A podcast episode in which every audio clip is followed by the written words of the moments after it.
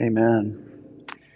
I want to tell you, I love that song, and uh, I love to have these guys in particular lead us through it. You know, I, I find that my favorite rendition of whatever song it is that we do here is the way that they do it. I've come to the conclusion, and but really, I mean, I want you to think about it. I, I've had the privilege three times now in the last, I don't know, twelve, fourteen hours, however long it's been at this point, to hear you guys sing at this church, "Great Are You, Lord," and uh, and there were several times where I just quieted up to hear that. That is a glorious declaration. That is exactly what it is we ought to be singing, and not just with our lips, but with the whole of our lives. So that is a beautiful, beautiful song. So thank you for singing out, because it was good for my soul. All right, well, last week, if you were with us, you know we began a study of the book of Second Corinthians, having just completed First Corinthians, and you know how that book began. You know that Paul came to sit down, he began to write Second Corinthians, and immediately what was on his mind, what he addressed first, was the topic of suffering, and you know why. There was a backstory.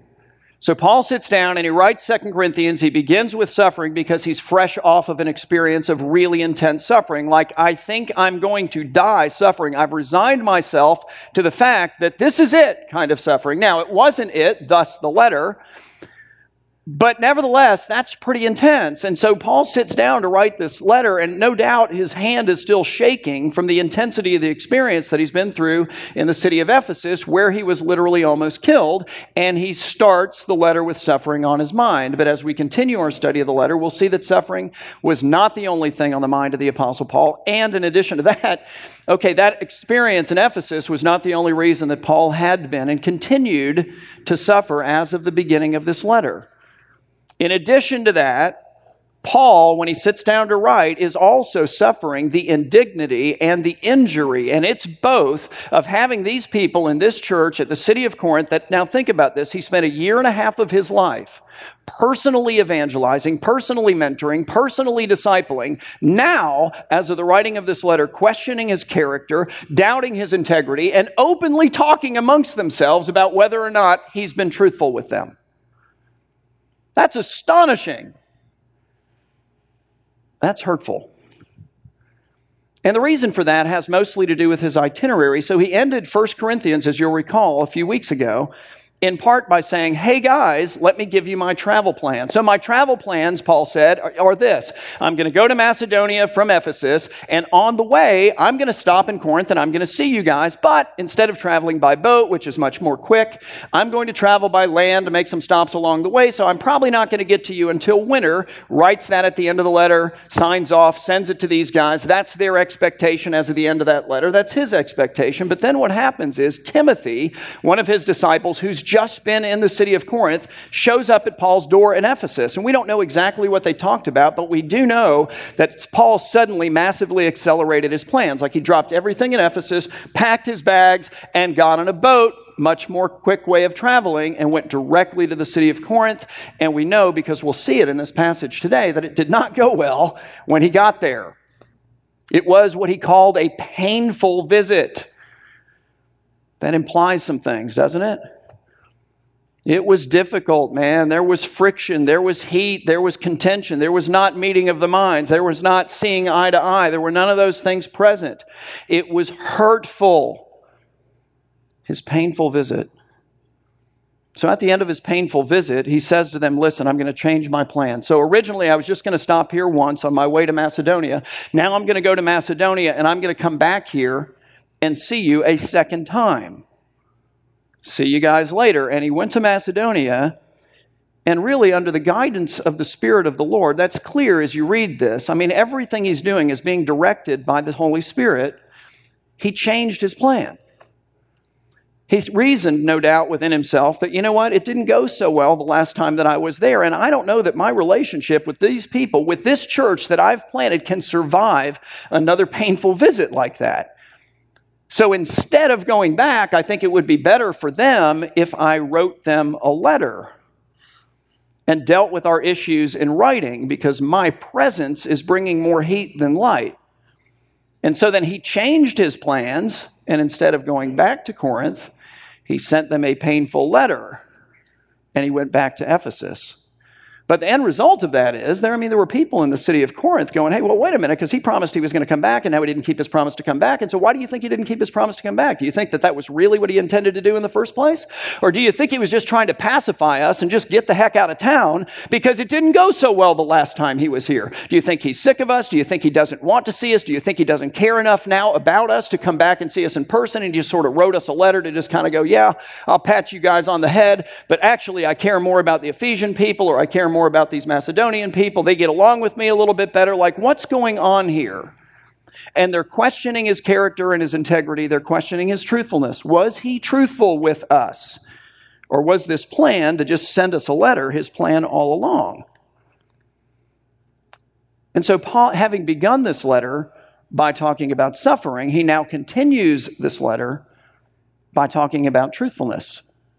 And here's what he says, as I would summarize it anyway.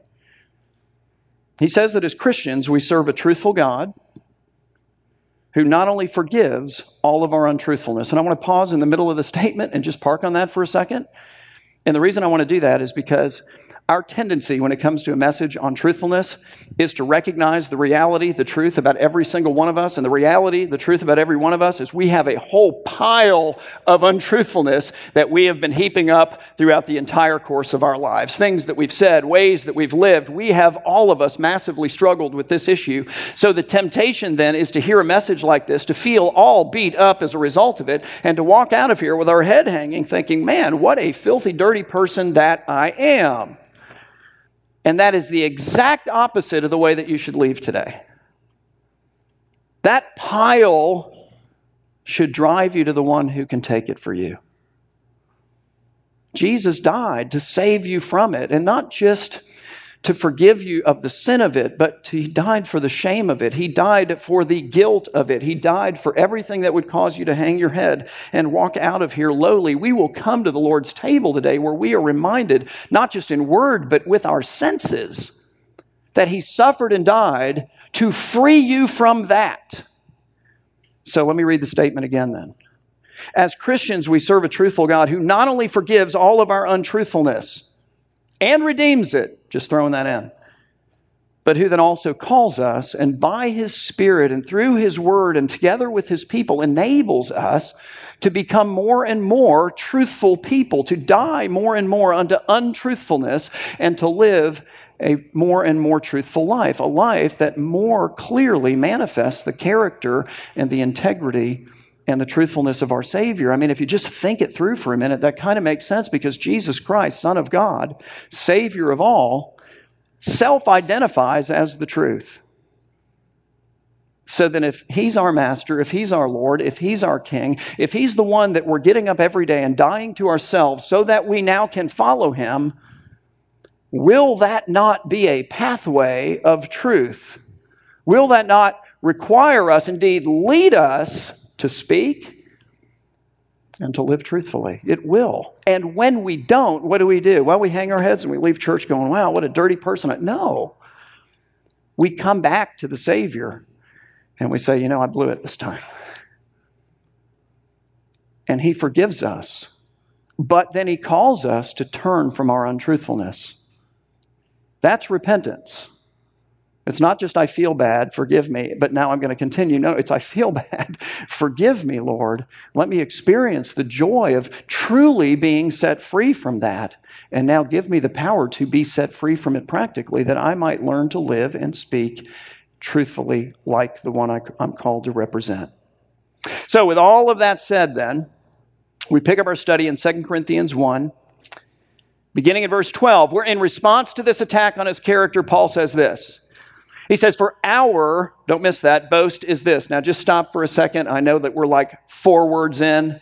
But if you're reading this carefully as you work through it during the week in your personal worship, I mean, you know, the word hour jumps out at you and you kind of want to go, well, who's the hour? Because I thought Paul was the one writing the letter, and Paul is the one writing the letter, and primarily the hour includes him. But it's not just him. It's the little band of brothers that this guy, the Apostle Paul, does life and ministry with. It's guys like Timothy and Sylvanus and, and Titus and these other men that he completely lived a transparent life before.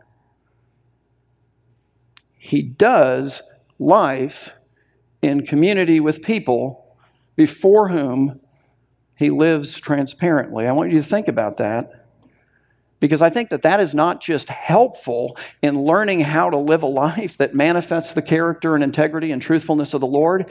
I think that it's necessary. God has not just given us His Word. He has not just given us His Spirit. He has given us each other.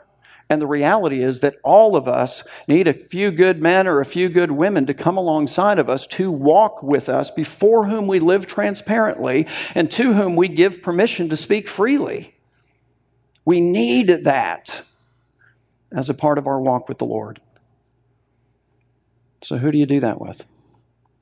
You know, I've got a couple of guys in my life and uh, that are not my wife, okay? So I, mean, I say that intentionally because I want you to realize that, yes, of course, she's one of those people for me. And she's a great one of those people for me, but it needs to be more than the person you're married to. Sometimes that's where the issue is. It needs to be more than the person you're married to. I have a couple of guys in my life who I know love me, who I know that I can trust, who I know correct me, but only for my good, and who in fact do correct me, who come to me at times and say, hey man, you know, I don't really think that was a very good decision. Or, you know what, when you said this, I don't think you handled it the right way. Who openly question me. So how are you doing in your marriage? How are you doing with your kids? How are you doing in your integrity before the Lord? Who pray for me? And I know that they pray for me because I get text message from them all the time. Hey, how can I pray for you this week? One of them called me on Friday. How are you doing? Just wanted to check in, see where you're at. How are things going? Hugely important, necessary. One of the reasons that Paul, whose life and integrity is being questioned, can turn right around toward the people who are questioning him and use his life as the example of character, integrity, and truthfulness is because he lived transparently before these other guys, and he's able to say, you know what, to these guys, he's able to say, okay, here's the deal. This is what these people are saying about me. I live transparently before you. Is there any truth to this? Which, by the way, is a humble question, isn't it? It recognizes that we are all of us frail, that we all of us fail, that we're all of us subject to being untruthful and many other things. The humble soul realizes that he or she is not always right. Even when you're really sure you are, you may not be. But he had a little community that he could come to. A collective conscience is the word that he's going to use here in just a second. And he can say, guys, here's what these people are saying about me. All right, discuss. Is that accurate? Is that right? Is that true? Is that fair? Is there any of that in me? Do you see any of this? Because you see the whole of me. And in this case, these guys said, no. That is off base entirely. Paul says, for our boast is this. And now notice what he boasts in. It's the testimony, he says, of our conscience, not just Paul's conscience, but the collective conscience of the group, that where? That in the world, we behaved in the world. And I want to pause and talk about the world for a second in regard to untruthfulness. We don't just live in a world that expects us to be untruthful. We live in a world that rewards us for being untruthful. And if you don't believe me, and forgive me in advance, okay, just take a look at our presidential election. Take that in. I say that in all seriousness and in a completely nonpartisan way. Take it in. We reward untruthfulness. I was thinking about these two campaigns, and I'm thinking, okay, can you imagine if a staffer in either one of these campaigns for either one of these candidates came forward and said, okay, I've got a brilliant idea. Here's what I think we ought to do. I think we ought to be completely transparent with the American people. I think that we should tell them exactly and truthfully what we think, what we believe, what we're going to do, what we're not going to do. I think that guy would be looking for a new job. I really do, because I don't, and maybe this is just cynical me, I don't think that's the goal at all. It's not inform the American people of the truth. They might not vote for me if I do that. It's poll. It's find out what they want me to believe, what they want me to think, what they want me to do, what they don't want me to do, and say that, and then and then spend hundreds of millions of dollars running negative ads about the other candidate, full of, typically at least, half-truths. And yet, one of these two people is going to be rewarded with the highest office in our land and arguably the most powerful position in the world. We live in a world that rewards untruthfulness. And it's true in politics. It's true in business. There's a game that we play that involves dishonesty. And Paul's coming to us and saying, What are you doing? That's unbecoming of a follower of Christ. He's, he's the truth, and we're following him. And whose reward are we living for exactly? Is it the reward of this world? Because if winning here is the goal, then truth is something that we use and dispense with whenever it's convenient for us. But if, but if the goal is the reward of heaven, if the goal is to be salt and light, if the goal is to manifest the character of Jesus, his integrity, his truthfulness, of the unseen Christ that the world sees when they realize that we're living for a different reward, that we have a different goal, that will speak the truth even when it's costly to us here because we have an eye on eternity and on an eternal reward that never ends. If that's the goal, then we live differently. And for the record, that's the goal. And so again, Paul says, for our boast is this, it's the, it's the testimony of our collective conscience, that we behaved in the world that rewards untruthfulness. With what?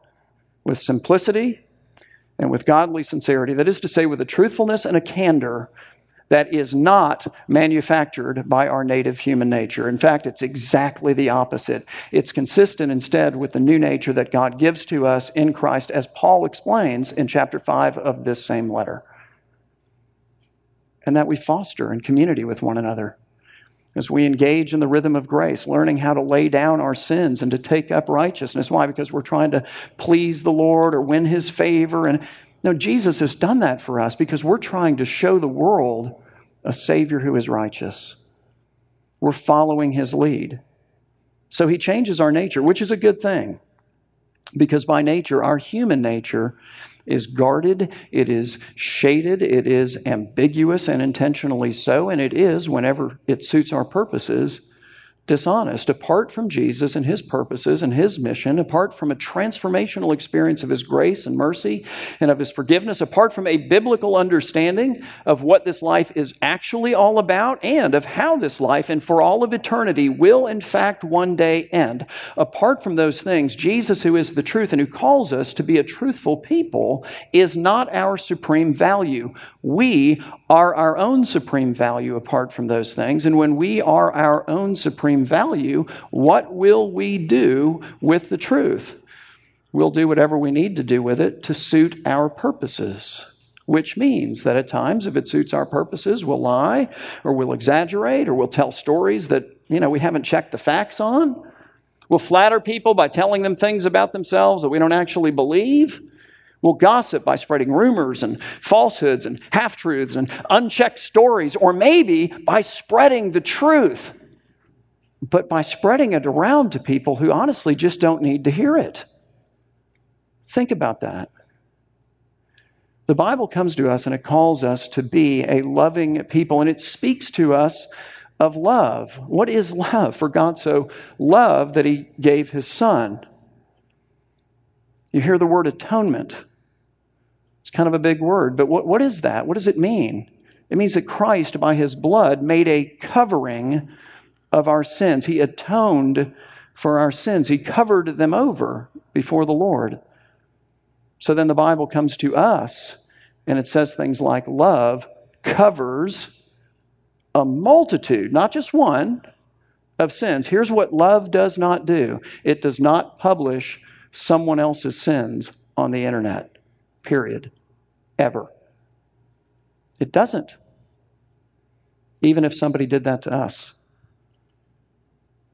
Sometimes I think we're untruthful when we remain silent about the truth, and we have the ability to set the record straight. So there's a lot to it. And again, Paul says, our boast is this.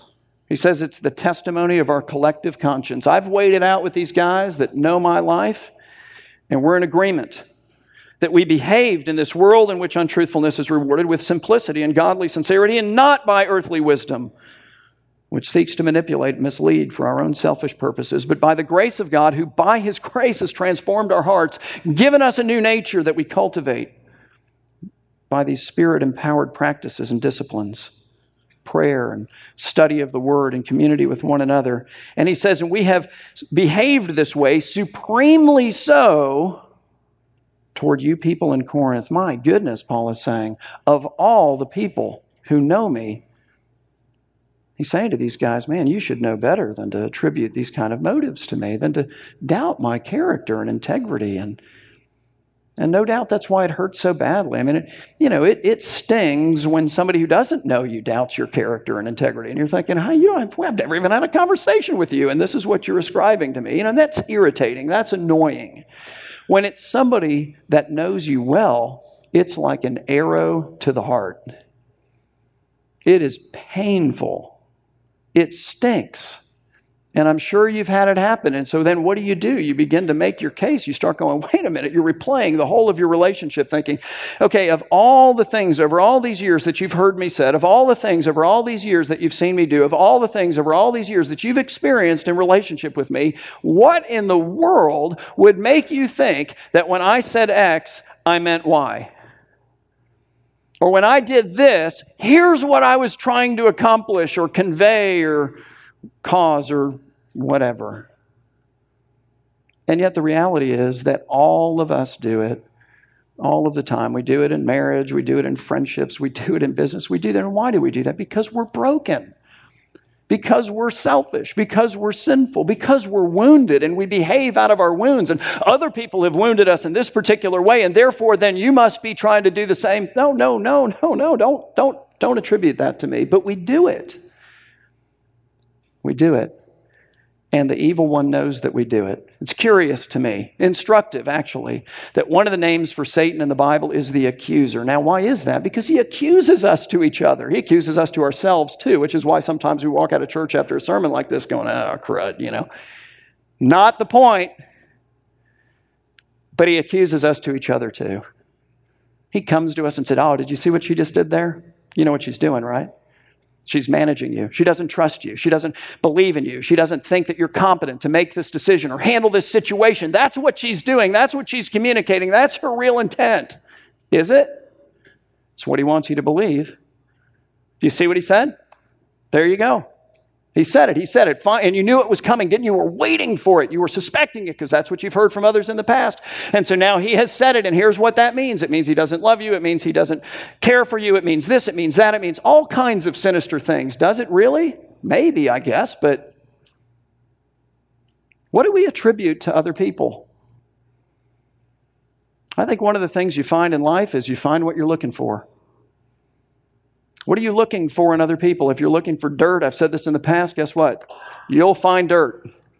It's there. We all have it. If you're looking for gold, you'll find that too. What are you training your eyes to look for in your relationship with other people? You know, one of the big ideas that Beth and I teach people when we meet for premarital counseling is this idea that, you know what? Be very helpful to your relationship if you would decide going in that you are going to ascribe sincerity to this other person, that you are going to resolve now in advance to give them the benefit of the doubt. So then when the evil one comes and goes, did you see what she did? Do you know what that means? Do you see what that is? That's what she's trying to... You go, wait a minute, hang on a second. Is that consistent with the person that I know her to be? Or is that consistent with the person that I know him to be? Is it? Most oftentimes, no. So now I know whose voice that is, and I know what to do with it. But here is the problem. Sometimes we let each other down. We are broken. We are sinful.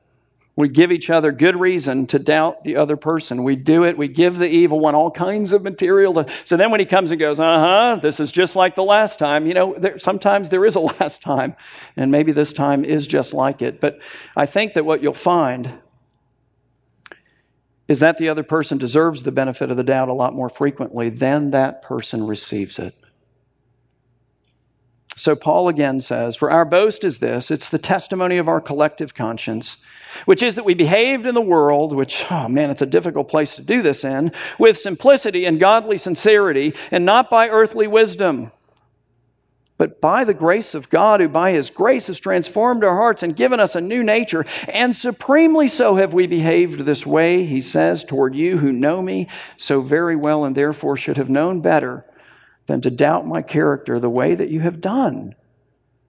To which he adds, for we are not writing to you anything other than what you read and understand. He's saying, listen, what you read and understand is exactly what we mean to convey. This isn't tricky. We're not trying to fool you in this. We are not writing to you anything other than what you read and understand, and I hope that you will fully understand, just as you did partially understand us, that what? Because this ups the ante significantly. He says that on the day of our Lord Jesus, well, what day is that? It's the day of judgment. It's the last day. It's the day, Paul's saying, when God will judge me, and he's saying to these people in Corinth, when God will judge you, and in the process of judging it, what will he do? He will fully reveal all of the thoughts and motives and intentions of our hearts perfectly, accurately, for exactly what they were. He says, let me tell you what's going to happen on that day. He says, on the day of our Lord Jesus, you people in Corinth who are doubting us now will actually boast of us, because on that day, if not before, you'll realize, oh, wait a minute, they were shooting straight with me. It's not as we suspected, as we attributed, as we assigned. And then he says this, he says, even as we will boast of you, which means what? Well, I think to me at least, it means that Paul is doing for them what they did not do for him, and even though unlike him, they probably don't deserve it. He's giving them the benefit of the doubt. He's a very gracious man. He says, because I was sure of this, that you would ascribe sincerity to me. Now he starts talking about his plan. Let me tell you what happened. He says, I wanted to come to you first on my way to Macedonia, which, by the way, he did do, so that you might then have a second experience of grace when I stopped back by Corinth on my way back to Ephesus, which he did not do. But what he's saying is, that sincerely was my plan in that moment when I shared that plan with you. Why do you doubt that? In other words, Paul's saying, I wanted to visit you on my way to Macedonia, which he did, and then also to come back to you from Macedonia and have you send me on my way to Judea, which he did not do. But he's saying, my original plan was to see you twice, but when I got out of there, I realized, man, if I go back and see these people a second time and it blows up the way it just did, we might be done. And that's good for no one. So I sent a letter as, instead. He says, was I vacillating? Was I lying to you? Was I hiding something? Was I being duplicitous in some way when I told you that I wanted to do this, to stop by a second time? Do I make my plans? And you people know me, he's saying. So do I make my plans? Do I have a history of this? Is there any track record of me making my plans according to the flesh, ready? Here's what the flesh does. Ready to say yes, yes, and no, no at the same time. And now he answers his own question. And he does it by tying his faithfulness in speech toward them to the faithfulness of the one that he's following, the one that he proclaims, the one that he serves. He says, as surely as God is faithful, our word to you has been faithful, is the idea, in that it has not been yes and no. For the Son of God, Jesus Christ, whom we proclaimed among you, Sylvanus, Timothy, and I was not yes and no, but in him it is always yes, for all of the promises of God find their yes in Jesus. He's saying, just like Jesus speaks truthfully, we speak truthfully too. Now here's the difference. I mean, I can tell you that I'm going to be at your house at five o'clock, hoping to eat at five thirty. Just going to throw that out there. Otherwise, we need a snack, okay? But I can tell you that I'm coming, I'm going to be there at five, and I'm totally sincere, and I'm telling you the truth. And then, you know, my car breaks down, or I get in an accident, or there's a whole bunch of traffic, or I have a heart attack and die. I can't keep my word. That doesn't mean that it wasn't truthfully spoken. God always keeps his word. There's no heart attack coming for him. There's no traffic that thwarts his purposes. And in fact, that's different. But the point is that when we speak, when we make representations and throw in the way that we live, okay, look, we're not going to always be able to keep our promises. There are going to be things that thwart us from keeping our word. And we would do well, by the way, to remember that we need to manage the expectations of other people and help them understand why we didn't do what we said that we were going to do, when we said we were going to do it, how we said we were going to do it, and all of that. That's really helpful. It's like oil in the engine of relationship. But when we say it, it should reflect the character and the integrity and the truthfulness of Christ. Will it always? No. But what is that cause for? Well, it should cause you to walk out of here with your head. No. It should cause you to come back to the Savior and to say, all right, listen, I blew this one. I need you to forgive me of this. And authentically to know you're forgiven of this. To be filled with the joy of this, and in the strength of the joy of that, to turn from that untruthfulness, to do that which you can, to undo that untruthfulness. And together in community with a few good men or women, by the power of God's Spirit, to seek again to take up truthfulness as your way of life. Paul says all the promises of God find their yes in Jesus, and our lives should reflect that kind of integrity. That is why he continues that it is through him that we utter our amen to God for his glory, and it is God who establishes us. And these people knew that. They witnessed the power of the ministry of these people, including Paul, in their midst. It is God who establishes us with you in Christ and has anointed us, and who has also put his seal on us and given his Spirit in our hearts as a guarantee. So why would you expect us, therefore, then to live differently? But I love what he says, given his Spirit in our hearts. And I say that because the heart is the key. And Jesus says exactly the same thing. He says in Matthew fifteen, verse eighteen, that what comes out of the mouth, and you can just add to that the life. It's the wellspring of life we read elsewhere. What comes out of the mouth proceeds from the heart. And here's the problem with my heart. I can't change it. I can't wash it. I can't clean it. I can't, in a sustained manner, make a difference with it. I can't. I don't have. I don't have that power. It's against my nature, and you can't change yours.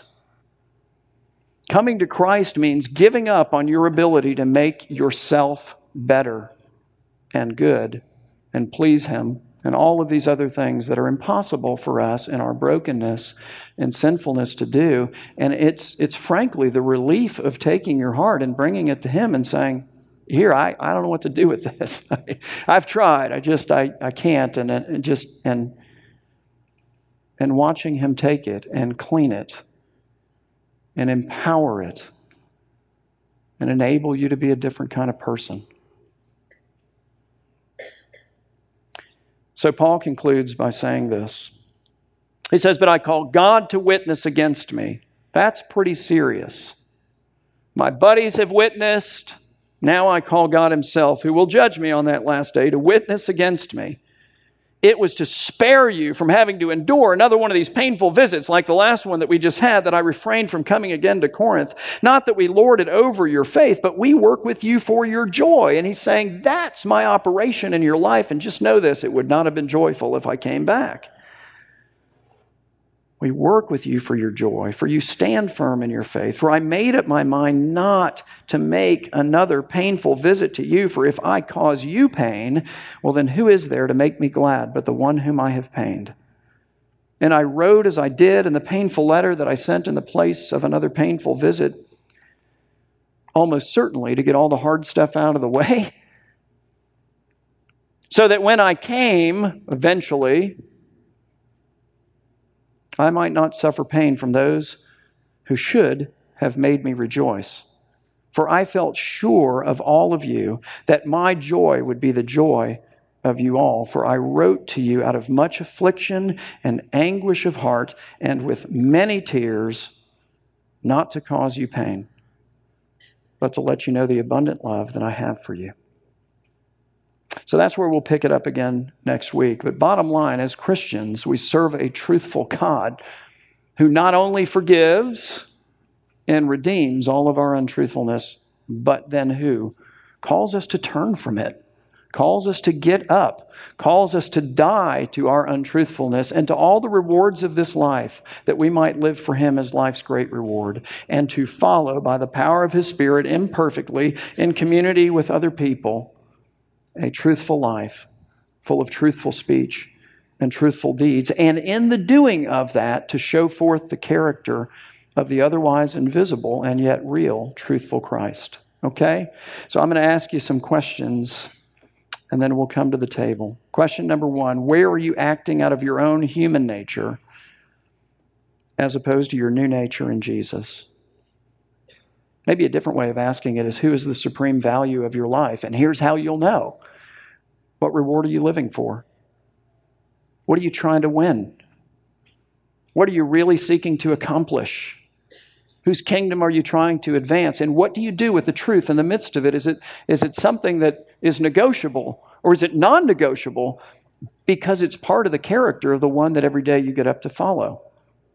Secondly, who are the people in your life with whom you've chosen to be completely transparent and to whom you've given permission to speak freely to what they see in you and you listen to?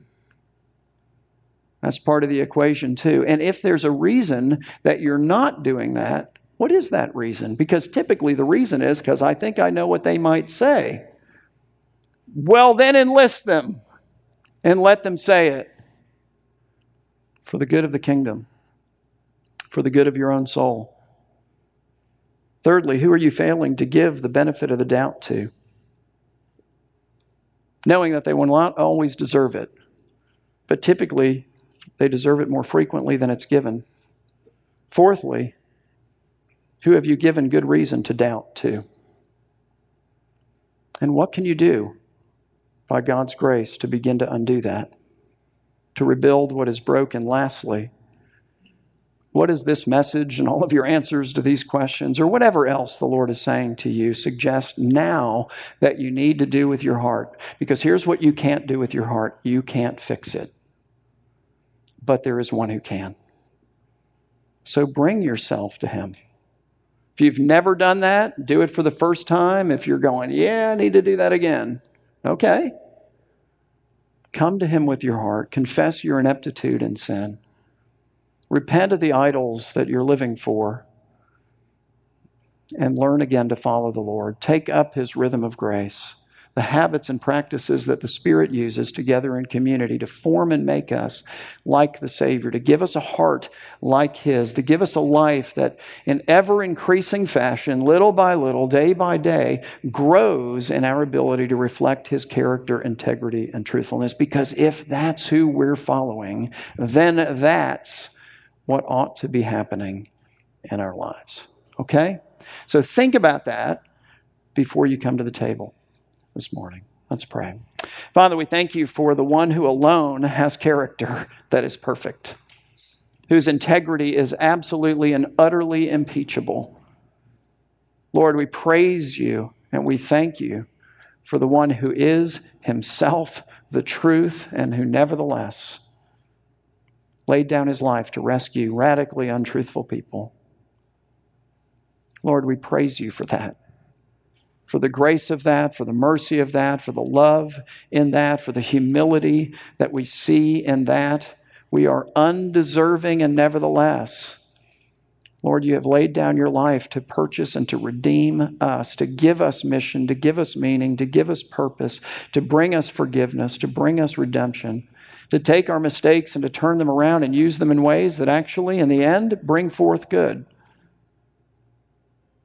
There's an opportunity for redemption in every one of our stories because of the power of the gospel of Jesus. And I pray that we would embrace that as we think on Him and on these things in this message and ponder the gospel before coming to this table. Lord, speak to us, we pray, by Your Spirit. In Christ's name, amen.